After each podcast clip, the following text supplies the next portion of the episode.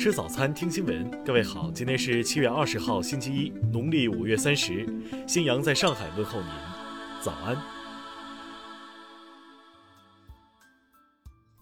首先来关注头条消息。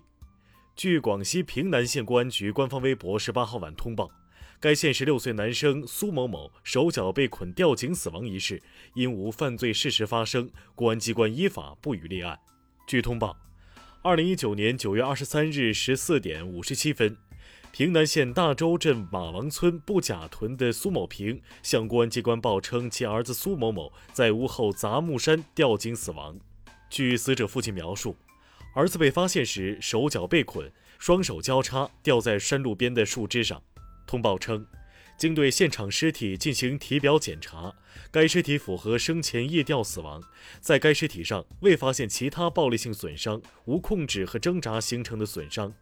经调查走访，死者生前与他人无过节矛盾纠纷，有穿女性服装的现象。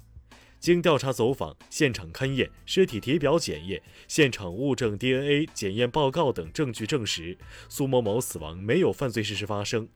公安机关根据《中华人民共和国刑事诉讼法》第一百一十二条之规定，对苏某某死亡一事作出了不予立案的决定。听新闻早餐知天下大事。应急管理部发布全国自然灾害综合风险预警提示，预计二十到二十二日，南方雨势减弱，主雨带北抬，淮河流域将有强降雨过程，干流防洪风险进一步加大，部分中小河流可能发生较大洪水。国家统计局发布的数据显示，上半年全国网上零售额五万一千五百零一亿元，同比增长百分之七点三，比一月到五月提高二点八个百分点。国家统计局公布的今年上半年三十一省份居民人均可支配收入显示，上海、北京人均可支配收入突破三点四万，另有八省份上半年人均可支配收入超全国平均线。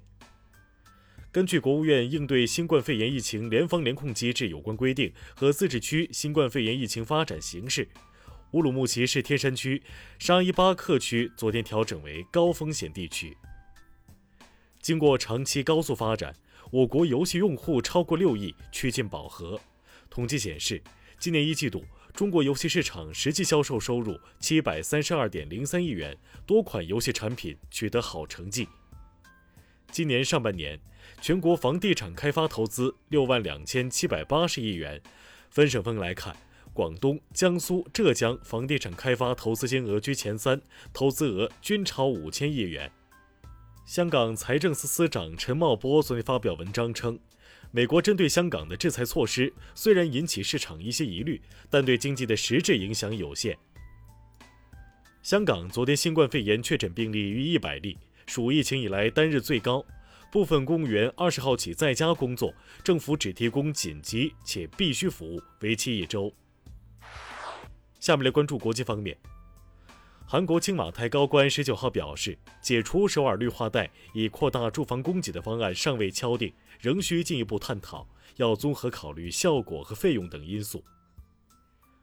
美媒称，由于美韩两国在特朗普要求首尔大幅提高驻韩美军军费一事上仍然存在分歧。五角大楼向白宫提交了削减驻韩美军的方案。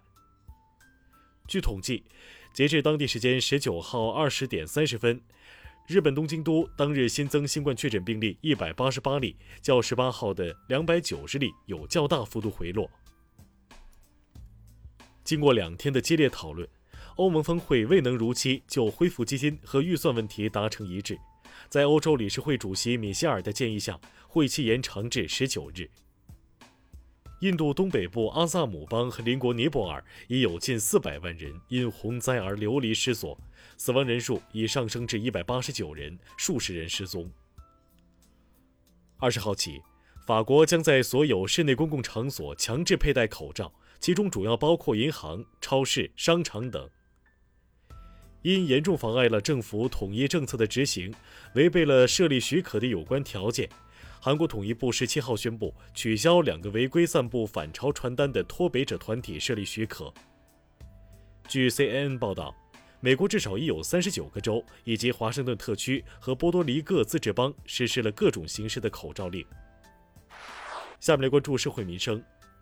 由于本地新冠疫情持续变好，北京市人民政府副秘书长陈贝昨天宣布，从二十号零点起，北京市应急响应级别由二级调整至三级。河南省纪委监委消息，河南省人力资源和社会保障厅原巡视员田金刚涉嫌严重违纪违法，目前正接受河南省纪委监委纪律审查和监察调查。近日，四川西昌一男子未戴口罩乘公交车，驾驶员提醒后遭男子殴打。驾驶员所在公交公司称，司机皮外伤住院六天，已出院。目前警方已介入处理。近日，广西桂平市的张先生向媒体反映，当地人民医院太平间存在私自收费的情况。对此，当地官方回应称，将对该情况进行调查。近日。河南周口鹿邑县中通快递九名基层网点负责人联名举报一级网点用假人充当安检员数月，并强制要求基层网点违规二次收费。对此，鹿邑县邮政管理局表示正在调查中。下面来关注文化体育。二零二零赛季 F 一匈牙利战正赛在布达佩斯的亨格罗林赛道结束，梅赛德斯车队汉密尔顿一路领跑夺冠。CBA 复赛第二阶段昨晚进入第十三个比赛日，辽宁以一百二十三比一百零六大胜北控，豪取六连胜。蒙古国首次发现匈奴政治中心龙城遗址，目前挖掘和研究工作正在进行当中。九寨沟景区调整接待人数限量，将旅游接待最大限量由原来的每日一万人次调整至每日一万七千人次。以上就是今天新闻早餐的全部内容。如果您觉得节目不错，请点击再看按钮。咱们明天不见不散。